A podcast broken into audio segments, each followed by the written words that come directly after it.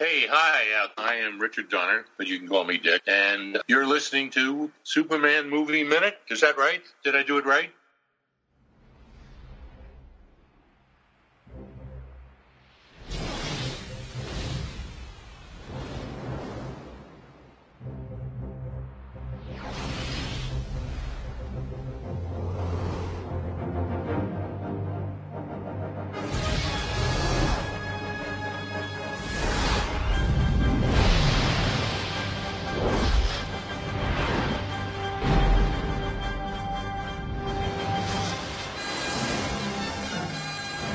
Hello, and welcome to another exciting episode of Superman 3 Movie Minutes, the show that scrutinizes, analyzes, and you'll believe a man can flies us 1983 Superman 3, five minutes at a time. Proud member of the Fire and Water Podcast Network. I'm one of your hosts, Rob Kelly. And joining me on this journey through time and space is Chris Franklin. Chris, this is going to be an exciting five minutes, even more exciting than the previous five minutes, which featured a chemical fire, because we are going to be introducing what I think, right, safely is both our favorite character in this movie. Oh yes, most definitely. yeah. Okay. We're, we're gonna we're gonna get to it very short. It's all very exciting. So this uh, these five minutes, twenty through twenty five, open with uh, Superman uh, talking to the fire chief, Sergeant Apone, as helping extricate the. Look into my eyes, Superman. Uh, as, he, as they try and put out the fire, and it's going to end uh, with Clark at the buffet at the uh, at the Smallville uh, High School reunion, and there's a bunch of stuff to get to in between. So again, the scene continues on. With there's a massive explosion. We see all the chemical levels are going all wonky, and then the the uh, water the uh, water pressure goes down, and so all of a sudden, all of the water that is coming out of the fire hoses goes down to a trickle, and they realize there's no more water and they're like, oh, what are we going to do now? Superman quickly realizes, well, where's the nearest water? And they say, oh, there's a lake. And they point him in the right direction and he takes off.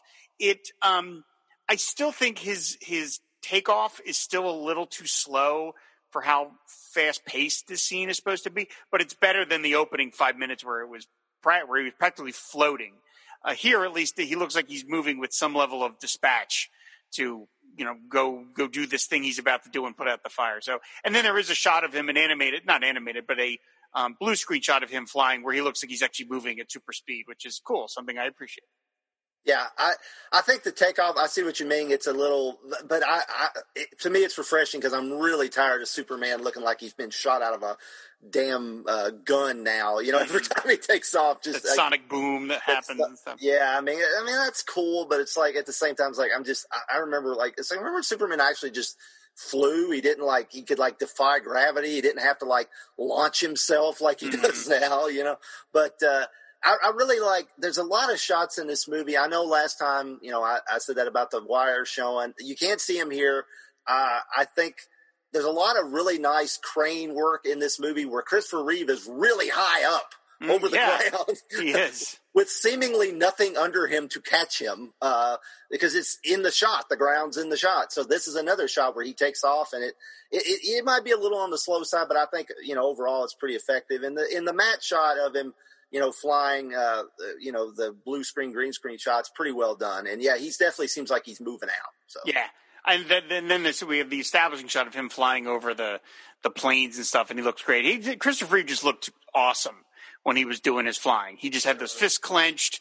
Uh, he looked like he meant business. He was just so, so good at that. He managed to really sell it and not look silly or whatever. Uh, I just thought it's just magnificent. So we see where he's headed. He goes to a small pond. Uh, I don't know. I don't ever know what the rules are about ponds versus lakes. I think they say it's a lake. It's Lake. Did they say it's a lake? Okay. Lake Kamuga, I think. Is Oh, okay. All right. So it's big enough to be. I think. I think a lake. It's like the, the depth or something. I think that's what counts it as a lake versus a Maybe. pond. But I don't know. But anyway, he gets this idea to use his super breath. Hey, he's got super breath uh, to freeze the entire lake, which he then picks up like a giant slab of ice, which it is, and uh, take it with him uh, over to the fire. Now there is some water left. Uh, Mhm. We see that he doesn't take the entire lake. I think he probably uh, freezes the top portion of it Yep. and takes that. But I do feel bad for whatever frogs, turtles, or fish were in that top part of the lake because they're about to be dumped on a chemical fire. Well, I, I always took it. I mean, you know, people over the years have said, "Oh, he froze the whole lake," and people have said that about the animals, the, the the wildlife. But I mean, he really does just. I mean, the water's there when he goes to pick it up. If you Yeah. look, the water's still there. Yeah. And I have to ask: Is this the same spot where they filmed Zod and crew landing uh, in Superman two?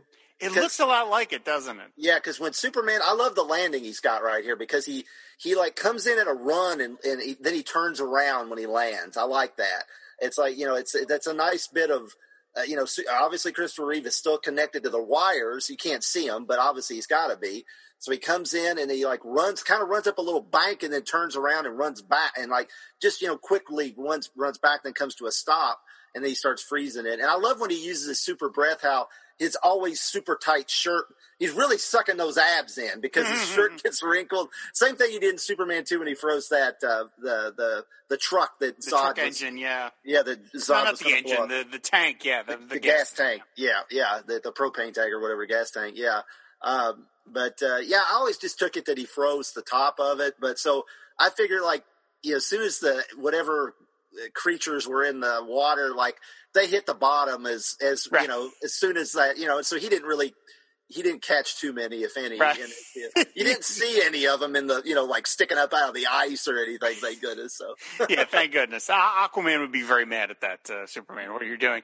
So he pick he picks up this giant slab of ice, which of course you recreated using a uh, Mego doll and uh, and some and some ice over it over at uh, uh, stately Franklin Manor, which was uh, very nice. I, I appreciated the. Uh, was that a was I forget was the the doll that you used? What what's Superman doll was that? Oh, that was the uh, the Mattel uh, DC Multiverse, the three and three quarter uh, inch figure from a few years back. Yeah, Okay, all right. they made Uh, a Superman and a Zod that are pretty nice. Look like Christopher Reeve and Terrence Stamp. Cool, well. cool, cool, cool. All right, yeah, that was great. I that was I enjoyed that very much. So uh, he dumps the uh, top portion of the lake onto the chemical fire. Of course, it's, we see that it breaks up into a million pieces and then turns into water. I, the water doesn't look like it is falling at enough of a volume to really put out all those fires. But at the same time, I've seen that in real life where you see those uh, those planes go over fires and they're dropping water, and the water just never looks like there's enough water to really put a fire out. But it must work because firefighters do it. So Yeah. it doesn't it doesn't look plausible, but I, it's from real life, so I guess that's that's how it worked. Yeah, I mean it, it, it. You know, it looks like it's raining fairly hard. It's not like a deluge. Yeah. uh, like you're saying. Um, but uh, maybe he was, you know, Superman was conscious enough to. Well, I don't want to flood the area either, so Mm-hmm. uh, I'll just take this much water. I do think it's kind of funny that one shot of the of the ice, like Superman's like a tiny little thing in, in the back, like the the front of the like he's at the back of the big iceberg, and and you know it looks like the uh, Star Destroyer coming across the sky. Kind of you know so I, I will say when when he drops it it it um, you know it i think they probably if they cut it just a second before because it kind of shows it breaking up is the animation of it breaking up and then then there's kind of like nothing and then it cuts to the rain starting to come down i wish they kind of cut that scene where there's nothing there you know because i think it would have kind of sold the effect a little bit better but that's just being nitpicky doing a podcast but Okay. uh, yeah.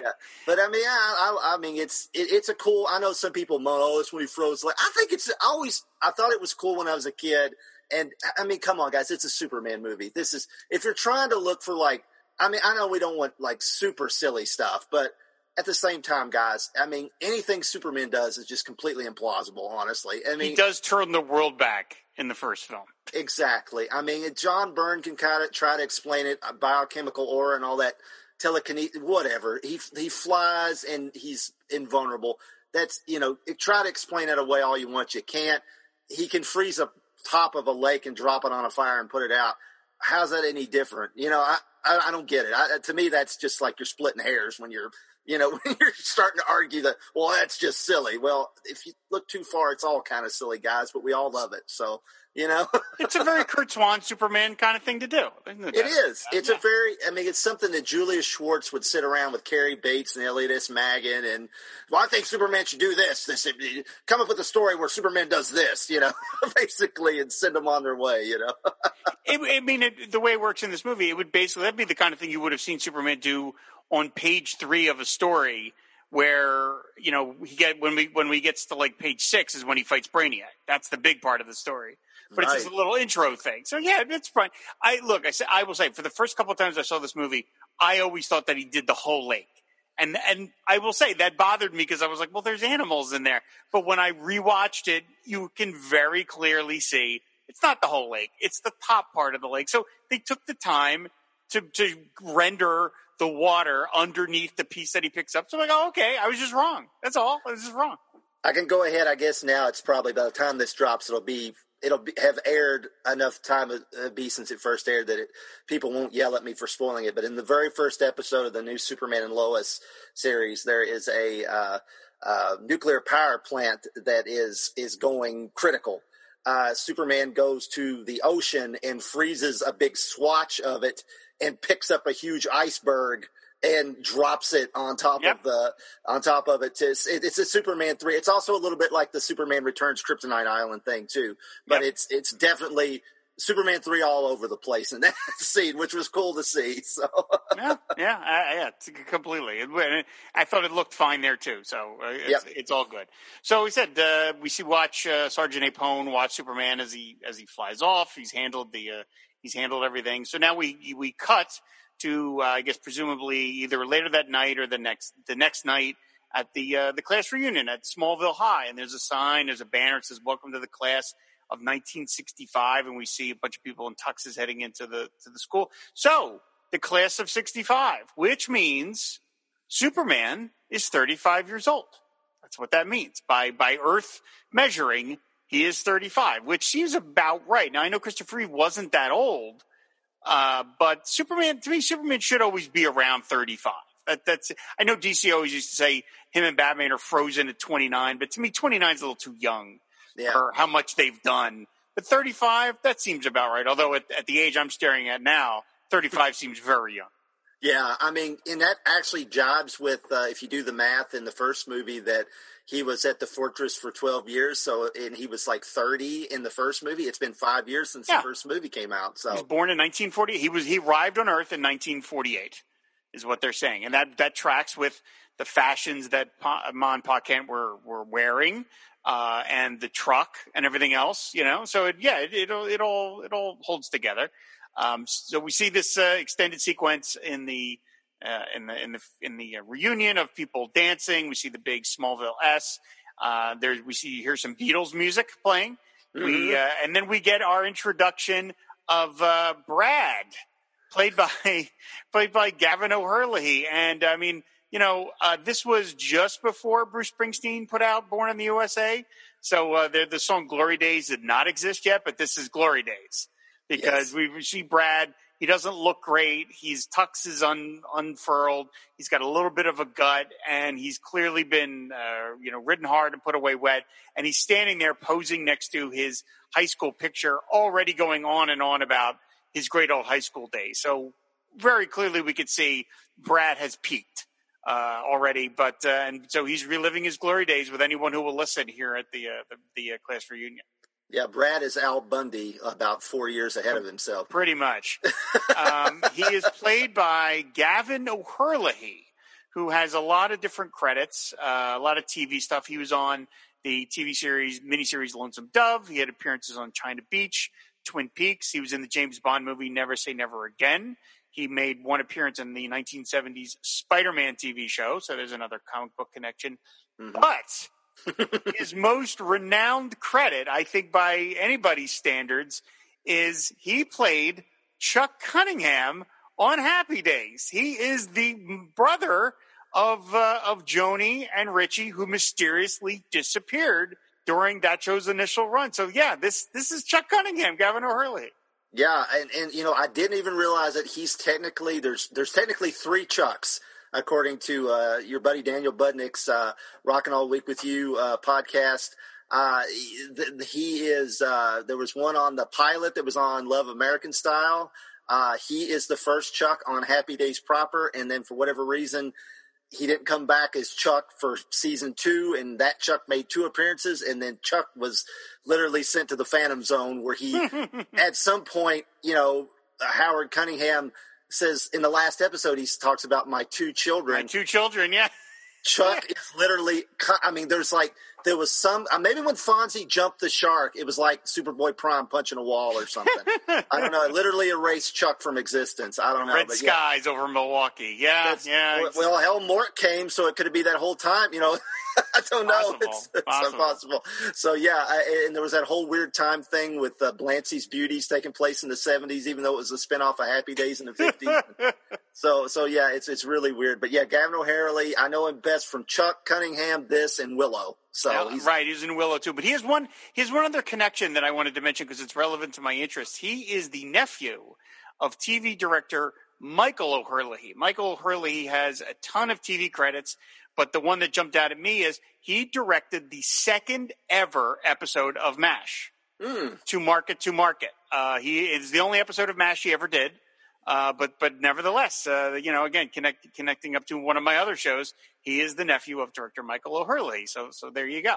Um, but uh, yeah, so again, look, we were talking about in the previous episode with Shane Rimmer how he was in a Superman and Batman. So now you've got Gavin O'Herlihy who has been with Superman and Spider Man. So Yep. he he's straddling all sorts of universes here uh, with that. So uh, yeah, and of course Brad will feature pretty prominently in this movie. We're going to get back to him in a minute. We meet another character, uh, Minnie, who is presumably an old teacher uh, from Smallville. Her, she is played by Enid Saunders. She's obviously a senior citizen. This is her first movie credit. Huh. 3. Um, she was in other movies like Backfire with Karen Allen, my beloved Karen Allen, and Mhm. Look Who's Talking. Uh, she passed away not that long. She only has 15 credits, so I don't know if she was someone who was not an actress and then got into it, or maybe she was a stage actress and she just never did movies. But uh, her movie career, movie TV career, was fairly brief, and so this is this is her first uh, first credit. And she was Clark, being a nice guy, uh, talks to her. He talks to the teacher, and she talks about what a nice boy Clark was. But that is all prelude to what we're about to get to. Uh, because right in the middle of him talking to Clark, talking to Minnie, we see the luminous Lana Lang as played by Annette O'Toole. So, Chris, let's just take a moment to appreciate Annette O'Toole in this movie Yes. because she's wonderful and she is the best thing in Superman 3. Yeah, well, yeah, she's the best new thing, definitely in Superman three. Yeah, Yes. uh, yeah, most definitely. Yeah, I, I just she's great in this movie, and her and Christopher Reeve just have an instant chemistry. You totally believe that they they were, you know, over the moon for each other in high school, but they just wouldn't admit it to each other. They just it just never worked out. I mean, we saw some of that in the first film. You know, Lana right. wanted Clark to go with them, and Brad was being a dillweed then too. And and, and you know he got in between them and you just i mean you instantly buy it that these two are just delighted to see each other. It all comes back to them as soon as they see each other. And uh, she's just great. And apparently she was a big superman fan and she just got like all gaga when she saw chris reeve in the costume. Uh, if you see any interviews with her on any of the documentaries or anything which i just think's great. And of course she is a significant actress in Superman history beyond this. So Yeah, of right, Uh, of course, yes. She would go, right. Everyone knows she played Ma Kent on Smallville. She had a bunch of really interesting credits. Right around this time, she was uh, a genuine, I don't want to say maybe movie star, but she was an up and coming actress. She was in movies like Cat People, the remake of Cat, Paul Schrader's remake of Cat People. She's Yep. in 48 Hours. I love that movie. Uh, she's kind of wasted in that movie, but but I love her in it. Uh, she she was nominated for an Oscar for Best Original Song for A Mighty Wind, uh, the Christopher Guest movie, because of course she is married to, uh, or maybe she's I don't know if they're married. Maybe I should jump. I shouldn't say. I think they're married. I think they're married. Married to Michael McKean. Uh, Yeah. From uh, you know all this, this is Spinal Tap and all the Christopher Guest movies, and she co-wrote the song that Eugene Levy and Catherine O'Hara sing in A Mighty Wind, which was nominated for an Oscar. She was also in the the uh, TV miniseries Stephen King's It, Mhm. uh, and she was in another movie that very few people have seen, but I really like, and it's a romantic comedy called Cross My Heart with Martin Short. Yeah. And uh, that's a really delightful movie. It's very charming. They have some nice chemistry, and she is similarly. I mean, I'm, we're going to have to really kind of rein this in because we are going to go on and on about Annette O'Toole for the next 20 episodes of this show. but Annette O'Toole manages that weird, tricky balance of being approachable and cute and also sexy. And that Yes. is not something that everyone has exactly. There are some people who are very sexually attractive by any sort of metric, by how we judge these things, but they don't appear approachable. They, you know, they appear a little godlike or even a little scary. Uh, and then there are people who are very cute and don't necessarily have a lot of like sexual heat. And Annette O'Toole has both those things. Uh, she's yeah. just absolutely part of it is the part she's given to play. She's adorable as Lana Lang, but but in this movie crossed my heart. I saw that movie when I worked in my uh, video store days, and I just immediately fell in love with her. I just thought she was so adorable and so alluring in that movie, and I was the only person I knew that ever had seen it. So it felt like its own little private thing for me. I was like the only person that had ever seen this movie. Yeah, I, will be honest. When I was a kid, I, you know, I mean, obviously, I was, you know, I was a kid, so I, I didn't. I mean, there were there were girls like like Lynda Carter and Yvonne Craig and and, and women like that that were in TV shows that I kind of had a crush on. And but I, you know, obviously, you know, girls had cooties, but the, I still like. I was obviously very straight even when I was a little kid, uh, but um, but it, it, there was something I, I, didn't get Margot Kidder. I mean, I can appreciate it. I'm not trying to throw off on Margot, but it was just I didn't I didn't get I didn't find her attractive as a kid but Annette O'Toole, I instantly did. You know, mm-hmm. just mm-hmm. I'm just gonna I'm not I'm not throwing off on Margot. Margot's very pretty and and she's got very, other qualities that are, make her a great Lois Lane. I'm not saying one's better than the other. I just there's just Annette O'Toole is just like more I guess my type of attractive. Yeah. You know, I just it, she just did things for me more then and does things more for me now. And uh, the dress she's got on in this scene, I'm not gonna I don't want to be crude, but yeah, just watch the scene. Um, she's great.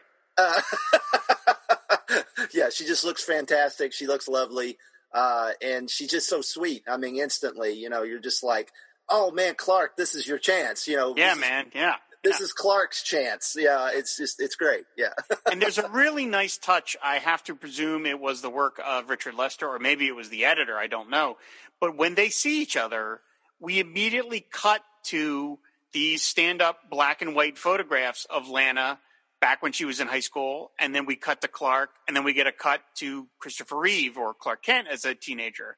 And those photos are in this room. We can see them in the background, actually. Mm-hmm. So it's not it's not as though um, uh, Richard Lester's not getting sort of uh, abstract with us, where we're flashing to something we're not seeing.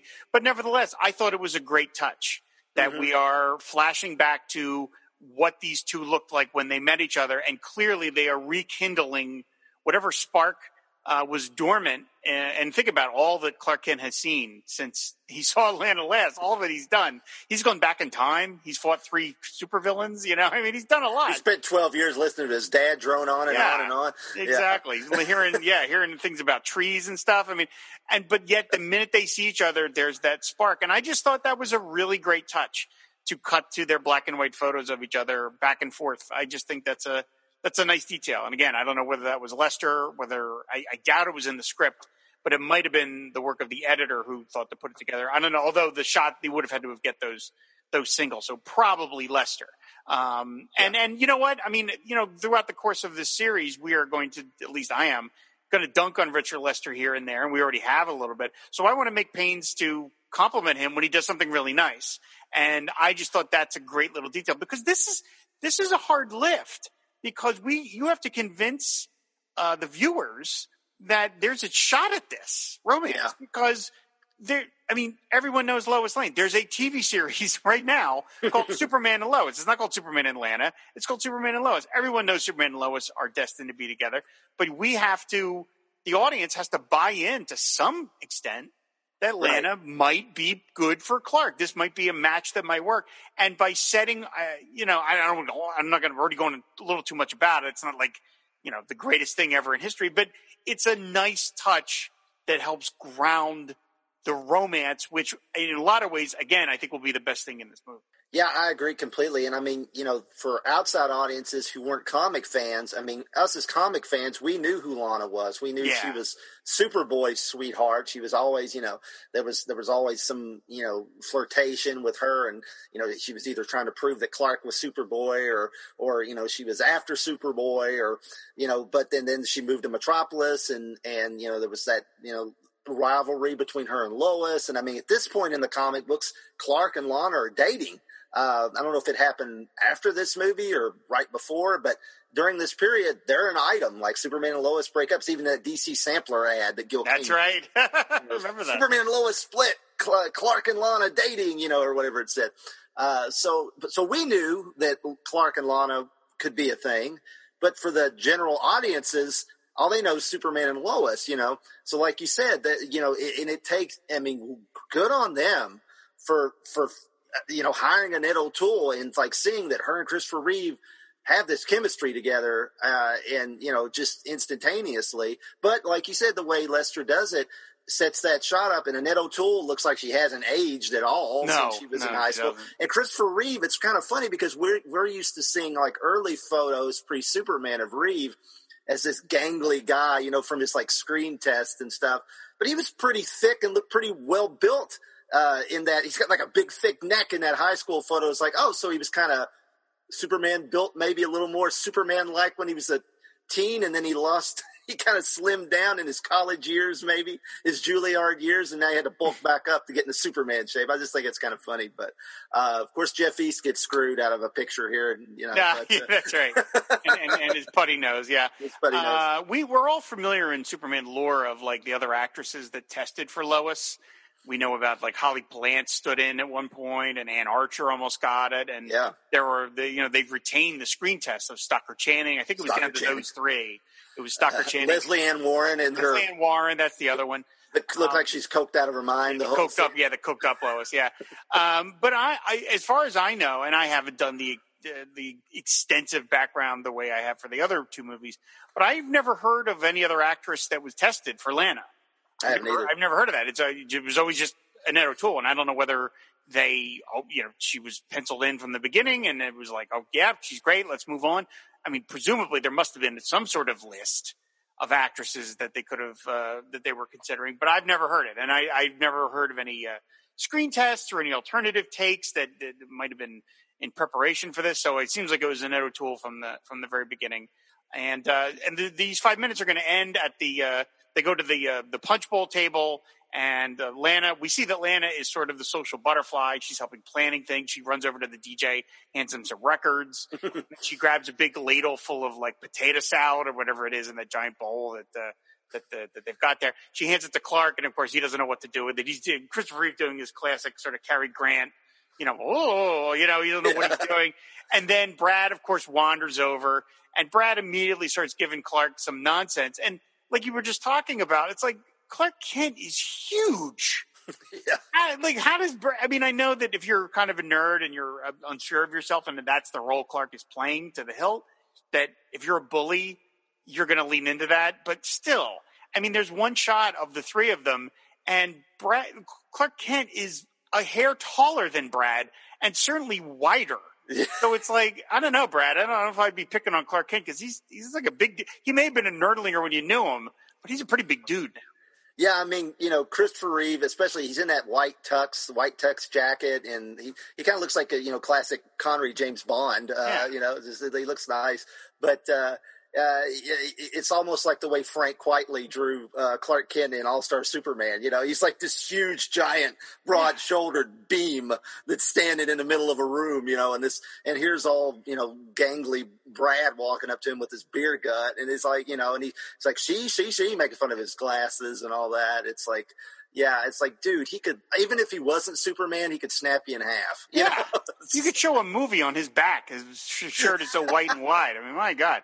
So yeah, but, but we also know Brad's a little a little tipsy already. So Right. and he's re- and he's reverting to old patterns where he Right. could pick on he could pick on Clark, and he's still assuming he can do that, but he doesn't realize that Clark has gone off and become a major, uh, as he put it, metropolitan uh, sophisticate. And, right. uh, you know, and of course he's the man of steel, and that's that's where our five minutes ends. Is our our three characters here at the Punch Bowl, and uh, in the next five minutes we're going to go on with the uh, the class reunion. But that is where we are stopping here with uh, we said our our major introduction of uh, Lana Lang. Yeah, I, it's wonderful. I, I just a few things that I noticed that uh, Lana says something about you know you haven't been back to this little burg since your mother passed away. Uh, so Ma Kent has passed away uh, since uh, the first film. Uh, so that's you know that's something we weren't informed of before. Uh, so that's that's significant in the continuity of the films. And I, I will say that at that same right in that same exchange, Clark, like, you know, basically says, you know, uh, asked Lana about her divorce across the busy dance floor. Mm-hmm. I'm like, oh man, dude, that's not really cool to ask somebody about that, especially somebody you haven't seen in, you know, 15 years or however long the you know, 20 yeah. or 20 years, I guess, 20 years. So yeah, you know, it's it's that's kind of not cool, Clark. Uh, but uh, but yeah, no. Other, than, I love the bit with the potato salad. She brings the like paper plates to the disc jockey, the DJ, and he's like, "What am I supposed to do with these?" And uh, yeah, it's it's it's a lot of. Now, this is the type of silliness that it doesn't take away from their interaction. It's just like in the background, and it makes it cute. I mean, this is this is the type of of humor light humor and stuff that that just that blends in with the movie doesn't pull you out of a superman film. It's just part of it. And it make it's it's endearing you know it it it makes you like those characters that much more. It's a really great scene Totally, totally. So uh, that's going to do it for uh, these five minutes of Superman 3, and that's going to do it for this episode of Superman 3 Movie Minute. Of course, we're always talking Superman movie stuff over on Twitter at Superman Move Min. You can. Uh, we want to read your comments about the, these five minutes over on our website, fireandwaterpodcast.com. You can subscribe to the show on Apple Podcasts, Spotify, Stitcher, and Amazon Music. And of course, you can leave us a review on Apple Podcasts. We would very much appreciate that. Uh, we haven't thanked uh, our uh, progenitors, Alex Robinson and Pete the Retailer, who, of course, pioneered uh, the movies by minute format and they've been very generous in allowing people to borrow it. And so we need to make sure we thank them for allowing, again, us and uh, so many other people to create uh, these movie by minute shows. And you can see all the movies by minute shows over at moviesbyminutes.com. And then finally, if you want to support the Fire and Water Podcast Network, you go to patreon.com slash FW podcast, and there you can unlock various rewards, one of which is to be name checked on a show of your choice. So a big thanks to Superman's pal Henry Bernstein for his support of Superman 3 Movie Minute. So that is going to do it. Uh, come back next time as the adventure continues with Superman 3 Movie Minute.